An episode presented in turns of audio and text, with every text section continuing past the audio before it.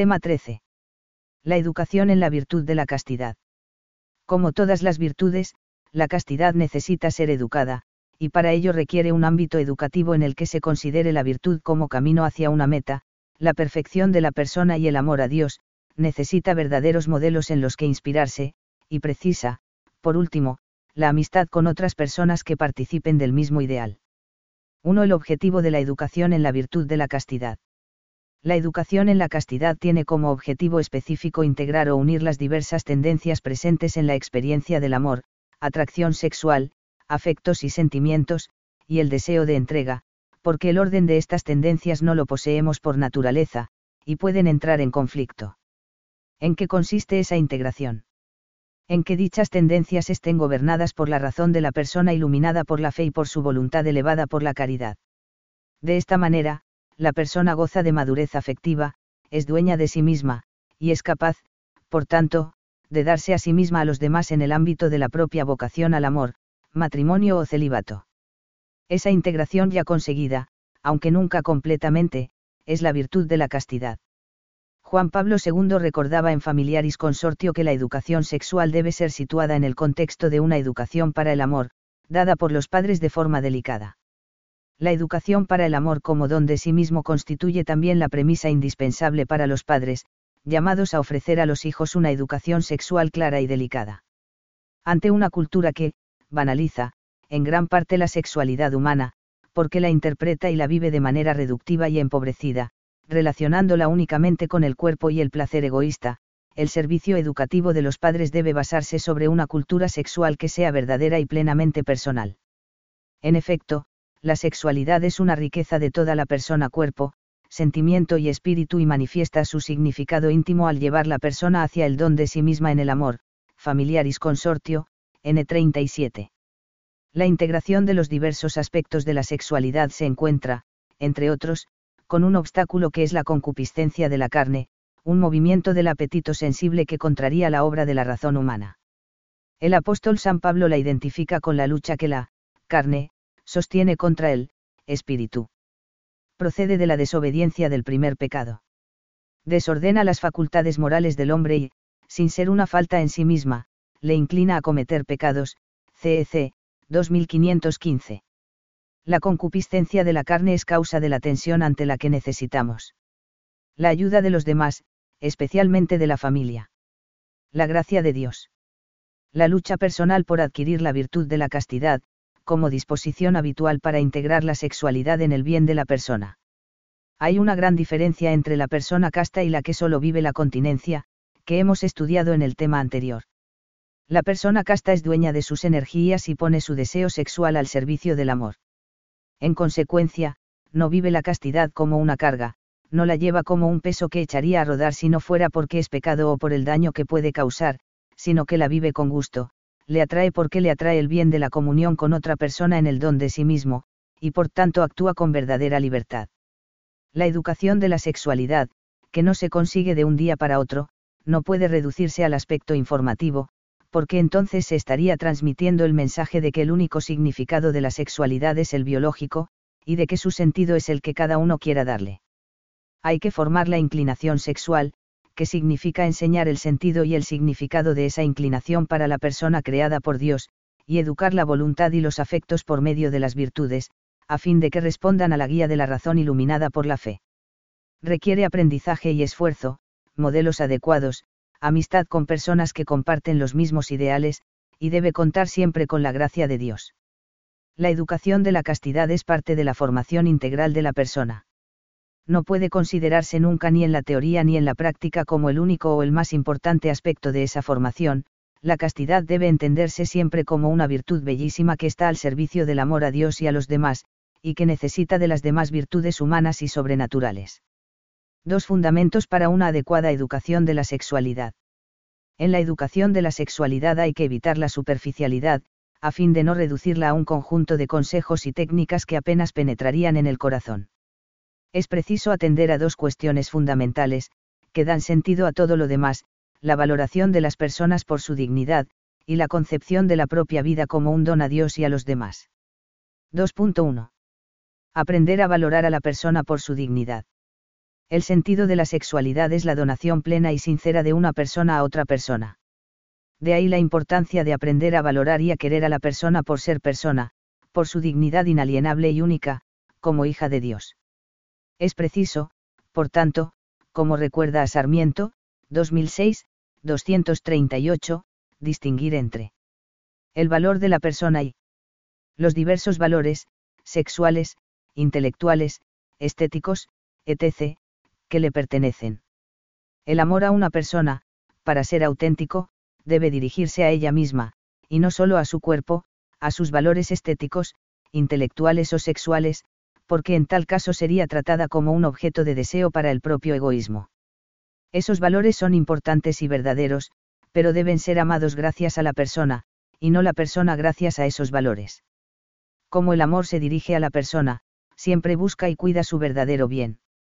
El amor es maduro cuando se ama a la persona por ella misma, independientemente de sus talentos o deficiencias, virtudes y defectos, salud o enfermedad, pobreza o riqueza. 2.2. Convertir la propia vida en un don a Dios y a los demás. La sexualidad debe integrarse en el bien de la persona. Eso quiere decir que debe estar orientada a la donación de la persona a los demás y, en último término, a Dios. Por eso, para educar a la persona en la castidad es necesario ayudarle a descubrir cuanto antes el verdadero sentido de su vida, en caso contrario, la castidad puede aparecer como fruto del fanatismo religioso de los padres, como una virtud sin valor ni significado, o incluso como una imposición divina, sino cultural, contraria a los sentimientos y deseos más espontáneos del ser humano. La persona que se empeña en vivir la vocación cristiana, que lucha por identificarse con Cristo y cumplir la misión que nos ha encomendado, entiende que la virtud de la castidad, junto con las demás virtudes, tiene como fin la unión de amor con Dios y la realización de la vocación cristiana en la tierra, de cara a la eternidad. Todas las demás esperanzas y objetivos humanos, por tanto, también el noviazgo o el amor conyugal, deben dirigirse a responder a esta vocación radical a la que hemos sido llamados todos los hombres. 3. Cómo crecer en la virtud de la castidad. Una vez que hemos tratado sobre los fundamentos en los que se sostiene la verdadera formación en la castidad, es preciso dar otros pasos que nos van llevando a la madurez afectiva y nos capacitan para una entrega total. 3.1. Adquirir una formación verdadera sobre la sexualidad. Un elemento esencial para poder vivir la castidad es el conocimiento adecuado, razonado, de la verdad sobre la sexualidad, sobre su naturaleza y finalidad, solo así se puede juzgar qué fines se deben buscar y qué medios son buenos para alcanzarlos. Se trata de educar bien la conciencia moral en este aspecto. La verdad sobre la sexualidad se puede conocer con la propia razón. Como las demás tendencias naturales, la tendencia a la unión sexual y a la procreación es conocida por la razón práctica, y ella misma manda buscar el bien al que nos sentimos llamados por naturaleza, pero nos manda buscar ese bien no de cualquier manera, sino de acuerdo con las virtudes, de modo que la inclinación se integre en el bien total de la persona. Es así como podemos comprender las normas morales de la ley natural relativas a la sexualidad, que en la práctica recibimos de la enseñanza de nuestros padres y maestros. Pero no solo contamos con la ley natural. Para conocer con seguridad y sin mezcla de error el designio de Dios sobre la sexualidad, debemos estudiar la revelación divina, cuya plenitud es Cristo, y las enseñanzas del magisterio de la Iglesia a través de la Sagrada Escritura, del Catecismo y de otros documentos de la Iglesia, podemos conocer y comprender con certeza aspectos que aunque pertenezcan a la ley natural están muy oscurecidos en el ambiente actual. Como en todos los campos de la vida moral, es imprescindible ser fieles a la verdad conocida, que siempre debe permanecer como un faro que orienta nuestra vida hacia el bien. De ahí la importancia de rectificar cuando, por debilidad u otras causas, la conducta no ha sido coherente con la verdad, teniendo en cuenta que si no se vive como se piensa, se acaba pensando cómo se vive. Los padres tienen aquí una misión muy importante. Son ellos los primeros responsables de la educación de sus hijos, y es necesario que aprendan cómo formarlos en el campo de la sexualidad, huyendo al mismo tiempo del naturalismo y del espiritualismo, porque ambos, de diversos modos, disocian siempre la sexualidad del bien de la persona. Por último, es necesario, en este campo como en cualquier otro, aprender de los verdaderos maestros, de los que enseñan la verdad de acuerdo con la palabra de Dios y no con las modas o ideologías imperantes. 3.2. Aprender a dominarse a uno mismo. El amor hace que el que ama quiera darse al amado. Pero para que una persona pueda darse a otra es necesario, como ya hemos recordado, que sea dueña de sí misma. El dominio de sí con la propia voluntad, con la ayuda de la gracia, es imprescindible para vivir la sexualidad como capacidad de donación en el matrimonio o en el celibato. La castidad implica un aprendizaje del dominio de sí, que es una pedagogía de la libertad humana. La alternativa es clara, o el hombre controla sus pasiones y obtiene la paz, o se deja dominar por ellas y se hace desgraciado, cf. Si 1, 22, CEC, 2339. Es preciso, por tanto, educar la voluntad para que quiera de modo permanente el bien de la castidad, y, siguiendo la guía de la razón, encauce a la afectividad sensible para orientarla y ponerla al servicio del verdadero amor. Esta orientación no es nunca represión, porque debe fundamentarse en la verdad, y hacer ver que se trata de ordenarla al amor, que es ejercicio del amor y fruto del amor. Para educar la voluntad se requiere practicar una ascética adecuada, es decir, luchar contra uno mismo para dominarse a uno mismo y poder darse. En esta lucha, Guardini, 1982, 120 a 122, señala los siguientes ámbitos. Conocer lo que en su interior es injusto, y atacarlo eficazmente. Ordenar sus instintos físicos y espirituales. Educarse, poseyendo libremente lo que tiene y sacrificando lo que vale menos por lo más elevado. Luchar por la libertad y salud de su interioridad. Combatir la maquinaria de la propaganda. Educar su independencia de juicio. La educación de la voluntad para que obedezca a la razón recta y a la fe entra en contraste con un modo de pensar bastante extendido actualmente, el emotivismo. Según esta concepción, el criterio para juzgar las decisiones son las emociones y los sentimientos, no la razón. Si las emociones y los impulsos sexuales no se expresan libremente, si de algún modo se reprimen, se produciría un daño psicológico para el sujeto. Pero, lo que en realidad sucede cuando se sigue el criterio emotivista es que el sujeto termina en la frustración y en el vacío, en el fracaso sentimental y en el disgusto consigo mismo.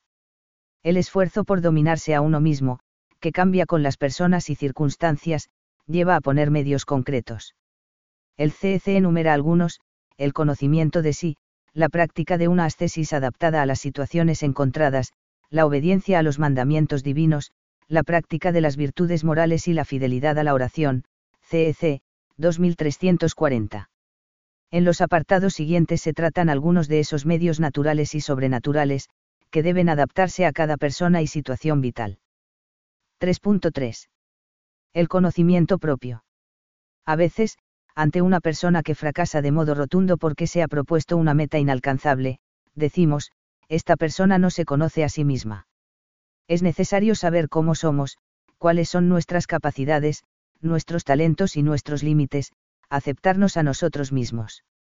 Si sabemos cómo somos, podemos hacernos cargo de aquello en lo que debemos mejorar, de la ayuda que debemos pedir y, en último término, de nuestra mayor o menor madurez y libertad. Y entonces podremos plantearnos cómo queremos ser, podremos proponernos un proyecto de vida que realmente nos ilusione, que podamos alcanzar con nuestras fuerzas y con la ayuda de los demás y de Dios. Además, conocerse a uno mismo es saber quiénes estamos llamados a ser, y encauzar nuestro proyecto vital hacia la vocación radical a la que todos los hombres somos llamados por Dios, la santidad en Cristo, y, si es el caso, hacia la vocación específica a la que Dios nos llama dentro de la Iglesia. Este conocimiento de sí, para el que necesitaremos muchas veces la ayuda de un director espiritual, es clave para educar adecuadamente la sexualidad, teniendo en cuenta nuestras características personales, y para vivir la castidad orientándola hacia el ideal de vida y a la vocación a la que hemos sido llamados. 3.4. La práctica de las virtudes humanas. Para adquirir la madurez de la vida afectivo-sexual, no basta con informar la inteligencia, es necesario educar la voluntad, los sentimientos y las emociones, y eso se consigue viviendo las virtudes morales. A. La relación entre las virtudes. Las virtudes morales están relacionadas unas con otras como un organismo cuya cabeza es la prudencia. No crecen de modo aislado, sino en conjunto. Por otra parte, el crecimiento en las virtudes nos dirige a un conocimiento cada vez más profundo de la verdad y a un amor cada vez mayor del bien. De esta relación se desprenden algunas consecuencias para la virtud de la castidad. Casi nunca es buen camino para vivir la castidad centrar la lucha exclusivamente en esa virtud, ese modo de proceder tiene además el peligro de obsesionarse con problemas sexuales y podría llevar al escrúpulo y a otras deformaciones de la conciencia. Al vivir especialmente las virtudes relacionadas con el amor a los demás como la amistad, la justicia, la generosidad, la solidaridad, la dedicación a personas necesitadas y a proyectos en servicio de los demás, etc., no solo se desarrolla también la virtud de la castidad, sino que además ésta adquiere su sentido como medio para la donación de la persona. La fortaleza, con las virtudes que la acompañan, especialmente la magnanimidad, que implica un estilo de vida lleno de ilusiones nobles y grandes ideales, de actividades que enriquecen la mente y el corazón, impide encerrarse en la cárcel del propio egoísmo, que es un triste aislamiento para la búsqueda desordenado del placer. Una persona magnánima, ilusionada con sacar adelante proyectos valiosos en su vida, tiene motivos para luchar contra su pereza, que es el mayor enemigo de sus ideales. Las virtudes que acompañan a la templanza, como la sobriedad, el pudor o la modestia, de las que ya hemos tratado, son como guardianes de la castidad. Existe una virtud especialmente importante como compañera de la castidad, la humildad. La razón es que la soberbia destierra a Dios del centro del corazón, y en tal caso la castidad deja de ser una virtud orientada al amor de Dios y, si sigue existiendo de algún modo, solo puede tener como objetivo la propia vanidad.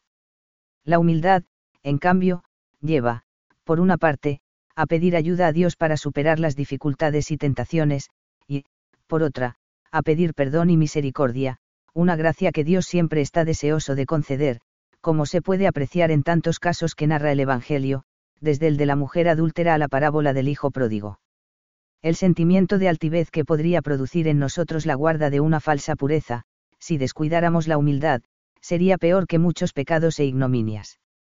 Y cualquier que fuere el posible grado de perfección en este aspecto, esa soberbia sería causa de que perdiésemos todo el merecimiento de nuestra castidad. Casiano, Colaciones, 4. Por último, el amor al conocimiento, estudio, diálogo, reflexión, actividades culturales, lectura, arte, etc. ayuda a la maduración afectiva de la persona y caracteriza una vida en la que no tiene cabida el aburrimiento, del que muchas veces se intenta salir con conductas frívolas y egoístas. B. La prudencia y la castidad. Una virtud que, por ser la madre y guía de todas las virtudes, resulta especialmente importante para la educación de la castidad es la prudencia. Solo viviendo la prudencia, el verdadero protagonista de la educación en la castidad es el propio sujeto. Hemos dicho más arriba que es importante conocer la verdad sobre la sexualidad. Pero en este campo, como en cualquier otro, no basta el conocimiento de los principios generales sobre lo que es bueno o malo. Es preciso que la persona sea capaz de juzgar sobre las situaciones concretas que se pueden presentar, elegir la acción excelente en cada circunstancia, y ponerla en práctica, este es el objeto de la prudencia. Para ello, el sujeto debe apoyarse en la experiencia personal y adquirida de lo que suele suceder, de cómo suele reaccionar el hombre o la mujer ante ciertos estímulos, de qué suele ocurrir en determinados ambientes que tal vez no conocemos personalmente, etc. Un elemento importante de esta experiencia es el conocimiento de uno mismo, las características del propio carácter, de la propia afectividad, etc.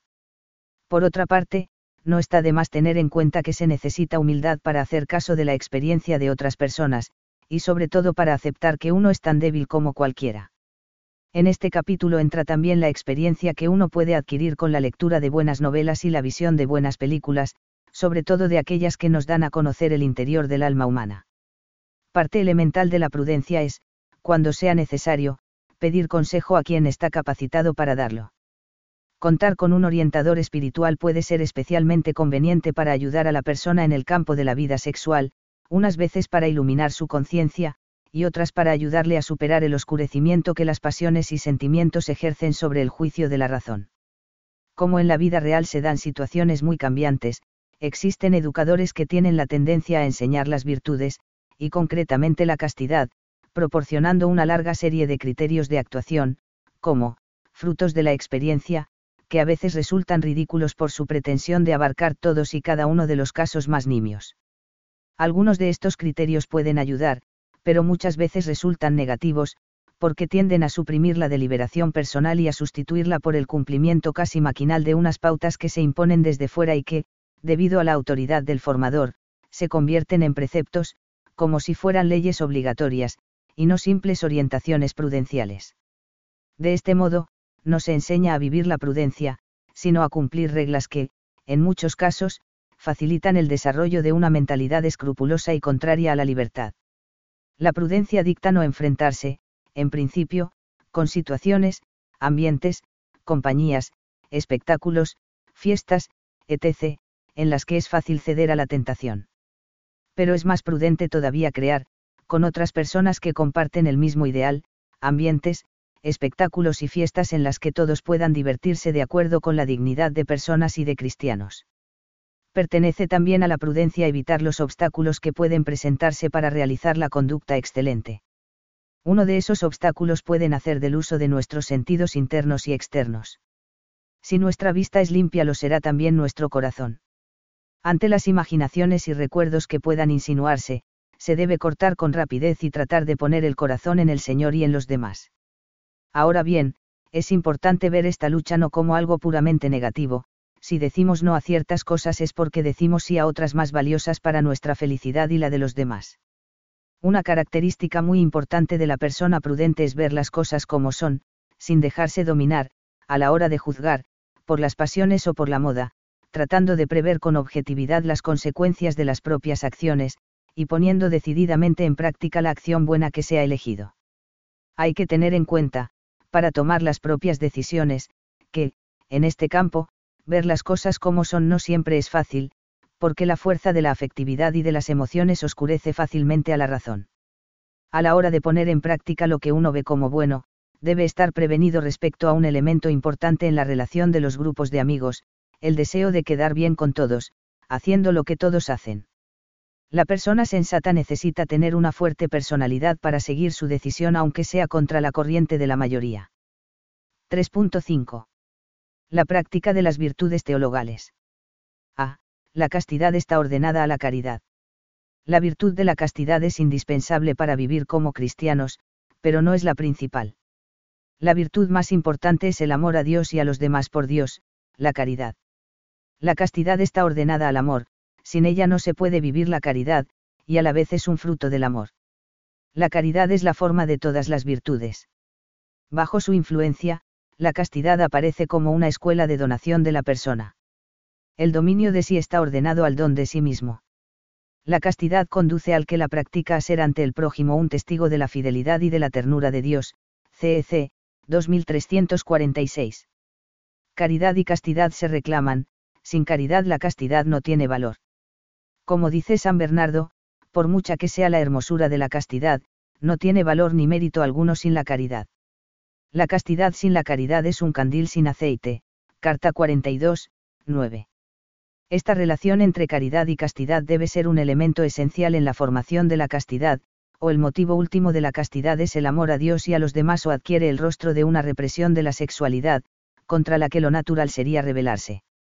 No cabe separar la pureza, que es amor, de la esencia de nuestra fe, que es caridad, el renovado enamorarse de Dios que nos ha creado, que nos ha redimido y que nos coge continuamente de la mano, aunque en multitud de circunstancias no lo advirtamos, San José María, 1977, N 186.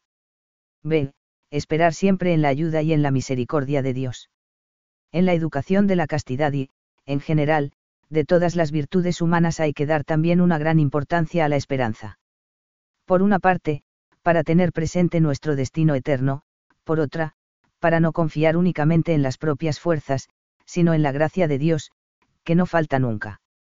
Señalamos ahora un aspecto que nos parece importante tanto en la educación de la castidad como de las demás virtudes, la rectitud de intención. Algunas personas, ante las dificultades que experimentan en la lucha por vivir la castidad, se desaniman, se dejan llevar por la desesperanza y terminan por abandonar la lucha. Esta reacción puede ser, en muchos casos, la consecuencia de un error de perspectiva espiritual, es posible que, para esas personas, la lucha por vivir la castidad esté más orientada a la satisfacción que produce la propia perfección que al amor misericordioso de Dios. Es necesario, entonces, rectificar la intención, buscando en todo amar a Dios, y, ante los errores, reaccionar con humildad, confiando siempre en la misericordia de Dios, que no se cansa de perdonar y que recibe al Hijo arrepentido cubriéndolo de besos. Dios no nos pide al final del día, como piensan algunos, una hoja inmaculada de servicios, es el quien nos advierte que el justo peca siete veces, cf. Piaro UBI 24,16, lo que espera de nosotros es una página escrita con amor, y entonces, con el arrepentimiento, la misericordia amorosa de Dios hace desaparecer nuestros pecados. C. La fe forja la unidad de lo natural y lo sobrenatural. Por último, la fe es necesaria para vivir la castidad. La fe no consiste únicamente en creer las verdades que Dios nos ha revelado. Por la fe, el hombre someter completamente su inteligencia y su voluntad a Dios, CEC, 143. La fe es ante todo una adhesión personal del hombre a Dios, CEC, 150. La adhesión personal a Dios debe penetrar todos nuestros pensamientos, intenciones y acciones, nuestro trabajo y nuestra relación con los demás. Por la fe, somos otros Cristos con toda nuestra vida, cuerpo y alma, materia y espíritu. Siendo otros Cristos, siguiendo e imitando a Cristo, perfecto Dios y hombre perfecto, se forja nuestra unidad interior, la integración de lo natural y lo sobrenatural. Por eso, no se puede vivir la castidad sin la fe. Dios nos hace puros, afirma San Agustín, como también Él es puro, pero Él es puro desde toda la eternidad, y nosotros somos puros por la fe. Comentario a la primera EP de San Juan, 4, 9. 3.6. Sacramentos y oración. Para crecer en el amor y, por tanto, en la castidad y en las demás virtudes, es muy importante la recepción de la penitencia y la Eucaristía. La confesión frecuente, también para los pecados veniales, con verdadero dolor y propósito de la enmienda, que implica poner los medios para no volver a pecar, nos ayuda a crecer en la finura del amor, refuerza nuestra capacidad de resistir al mal y nos da energía para levantarnos después de las caídas. La Eucaristía, que es el alimento del alma para el camino de la vida, nos une más a Dios y así crece nuestro amor y podemos superar más fácilmente los obstáculos para llegar a Él. Pedir ayuda al Señor es lo primero que hay que hacer para crecer en cualquier aspecto de nuestra vida y ser fieles a nuestra vocación cristiana. Pero, además, el trato íntimo con Dios y con la Santísima Virgen nos llevan a percibir cada vez más intensamente su amor por nosotros y, en consecuencia, a quererlos más, y ese es precisamente el verdadero sentido de la castidad, que consiste en la limpieza y libertad del corazón para poder amar a Dios y a los demás. Hay muchos modos de hacer oración, pero hay uno especialmente relacionado con la pureza del corazón, la oración afectiva. El corazón humano está hecho para ser amado y para amar. Y en la oración afectiva le pedimos a Dios que nos ayude a sentirnos, amados por Él, con su ternura de Padre, y podemos abrir nuestro corazón para amarlo a Él con ternura de hijos. No se trata de dar pie a un sentimentalismo vacío, sino de encauzar los sentimientos y los afectos hacia su verdadero fin, que es el amor. Del mismo modo que el amor humano entre el hombre y la mujer o entre los padres y los hijos está hecho en una parte muy importante de afectos, siendo un amor que es capaz de llegar voluntariamente a la muerte por el otro, el amor entre el hombre y Dios es también un amor total, que incluye los afectos, porque es amor divino y humano. 4. El crecimiento progresivo en la educación de la sexualidad. El dominio de sí no se obtiene de una vez por todas, por eso la castidad tiene unas leyes de crecimiento, que, pasa por grados marcados por la imperfección y, muy a menudo, por el pecado, CEC, 2343. En la educación de la sexualidad es preciso tener en cuenta esas leyes, su carácter progresivo y gradual, llevando a las personas paso a paso, sin pretender que den saltos para alcanzar, de pronto, un estado de perfección moral que normalmente les resulta imposible. Es necesario que el cuerpo, la inteligencia y la voluntad vayan madurando poco a poco, y que el educando asimile los valores, los conocimientos y las motivaciones que se le van proponiendo. La vida humana está sometida a una constante evolución. En consecuencia, la sexualidad se manifiesta con características particulares a lo largo de la existencia, y para su maduración requiere un proceso de formación diferente según las diversas fases de la vida y las circunstancias en las que se encuentra cada persona. Los educadores tienen presente las etapas fundamentales de tal evolución, el instinto primitivo, que al principio presenta carácter rudimentario, pasa luego a un clima de ambivalencia entre el bien y el mal, después con ayuda de la educación los sentimientos se estabilizan a la vez que aumenta el sentido de responsabilidad. Gradualmente el egoísmo se elimina, se establece un cierto ascetismo, el otro es aceptado y amado por sí mismo, se integran los elementos de la sexualidad, genitalidad, erotismo, amor y caridad. Aunque no se obtiene siempre el resultado completo, son más numerosos de lo que se piensa, los que se aproximan a la meta a que aspiran, Congregación para la Educación Católica, Orientaciones Educativas sobre el Amor Humano, Pautas de Educación Sexual, N42. 5. La educación de la sexualidad durante la adolescencia. Acabamos de decir que la formación de la sexualidad es diferente según las diversas fases de la vida. Por razones de espacio, no podemos detenernos en todas ellas. Solo lo haremos en una que requiere una especial atención en este y otros aspectos, la adolescencia, la etapa de la vida que incluye el paso de la niñez al estado adulto, y suele durar por lo menos 10 años. Inspirándonos en Irala y Gómara, 2012, 63 SS, vamos a destacar los aspectos que conviene tener en cuenta cuando se educa a un adolescente para que alcance la madurez afectiva. A. Encauzar sus intereses hacia ideales nobles y realizables el adolescente experimenta una cierta confusión en sus deseos, por una parte, quiere existir plenamente, servir, ser útil, entregarse a una causa que valga la pena, por otra, tiende al narcisismo, a valorarse por su originalidad, a encerrarse en sí mismo. Es muy importante, por tanto, que los padres y educadores ayuden al adolescente a realizar proyectos de entrega a los demás y a salir de su tendencia al egocentrismo. B. Enseñarles a amarse mejor muchos adolescentes tienden a no aceptarse como son, a tener de sí mismos una baja autoestima, no les gusta su cuerpo, su aspecto, sus vestidos, su modo de ser, y esta es la causa de que, por una parte, se encierren en una afectividad malsana, y, por otra, desprecien a los demás, sobre todo a los padres y hermanos, pues, como hemos visto, el amor a los demás está muy relacionado con el amor a uno mismo. La ayuda que necesita una persona en estas circunstancias es enseñarle a comprender su verdadero valor, que se le quiere por él mismo, independientemente de sus defectos o fracasos, que tiene virtudes y talentos objetivos que tal vez no valora suficientemente. Y, sobre todo, que su valor no depende de aspectos accidentales o de la opinión de los demás, sino de ser hijo de Dios. Este aspecto de la formación nos parece especialmente importante, también porque la falta de amor ordenado a uno mismo puede continuar más allá de la adolescencia, y caracterizar a personas que deberían ser maduras. C. Ayudarles a no ser esclavos de sus deseos. Se trata de un campo difícil para la formación, porque la persona inmadura quiere satisfacer los deseos tan pronto como brotan, y ve en las prohibiciones por parte de los padres y educadores actitudes injustas y tiránicas. Esto supone que hay que enseñarles a guiarse por la razón, que es la guía del amor verdadero, y no por la apetencia de satisfacer los deseos personales, que muchas veces no tienen en cuenta el bien de los demás. En la misma línea de esclavitud de los deseos están los comportamientos, espontáneos, que, en muchos casos, denotan falta de delicadeza con los demás, de respeto y de amabilidad, y que ellos consideran manifestaciones de sinceridad.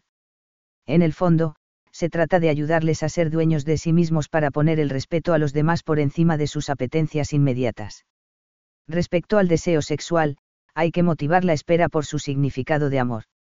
El mensaje prioritario que deben recibir los adolescentes es que lo mejor para ellos es abstenerse de las relaciones sexuales precoces. La espera es prepararse con serenidad y objetividad para amar, es un acto de amor anticipado, un acto de amor hacia esa persona con la que queremos y podemos acabar compartiendo nuestra vida, aunque todavía no la conozcamos. Irala y Gómara, 2012, 64 a 65. D. Ayudarles a tener personalidad y criterio propios. Durante la adolescencia, y no solo, la influencia del grupo es muy grande. Y quedar bien ante los demás se vuelve un deseo tiránico, al que hay que obedecer incluso si pide traicionar las convicciones morales o religiosas mantenidas como verdaderas. Además, personas que tal vez han gozado de una educación abierta a grandes ideales, pueden, por influencia del grupo, reducir sus horizontes de generosidad y entrega a un mundo ridículo por su mezquindad. Da pena comprobar que son muchos los adolescentes que parecen tener un único objetivo, la salida nocturna, y un único punto de discusión, la hora de llegar a casa. Ser personas con criterio propio, saber defender las propias convicciones, no hacer caso de los respetos humanos ni del que dirán o pensarán los demás, es un objetivo educativo de primer orden podría parecer que una persona así se quedará sin amigos, pero no es verdad, en realidad se convierte en un amigo en el que todos confían, porque es fiel a lo que piensa que es verdad. ¿Eh? Abrirse a los demás. La castidad, como hemos dicho, está orientada a la donación de la persona, y, conduce al que la practica a ser ante el prójimo un testigo de la fidelidad y de la ternura de Dios, CEC, 2346, es decir, de su amistad con cada uno de nosotros. Por eso, la castidad se expresa especialmente en la amistad con el prójimo. Desarrollada entre personas del mismo sexo o de sexos distintos, la amistad representa un gran bien para todos. Conduce a la comunión espiritual, CEC, 2347. A primera vista, la amistad parece tener poco que ver con la castidad. Sin embargo, el valor formativo de la relación de amistad entre chicos y chicas puede entrañar un rico significado para la formación de la afectividad. La amistad entre jóvenes de distinto sexo puede ayudar así al conocimiento y al aprecio recíproco, a salir del egocentrismo y de la vanidad, al desarrollo normal de la propia afectividad y personalidad, e incluso a descubrir la propia vocación al matrimonio o al celibato. Para ello es necesario que la amistad se mantenga dentro del respeto a la dignidad del otro. Si, en cambio, degenera en manifestaciones afectivas de tipo genital, pierde su verdadera riqueza y perjudica la capacidad de amar con un corazón limpio y noble a los demás.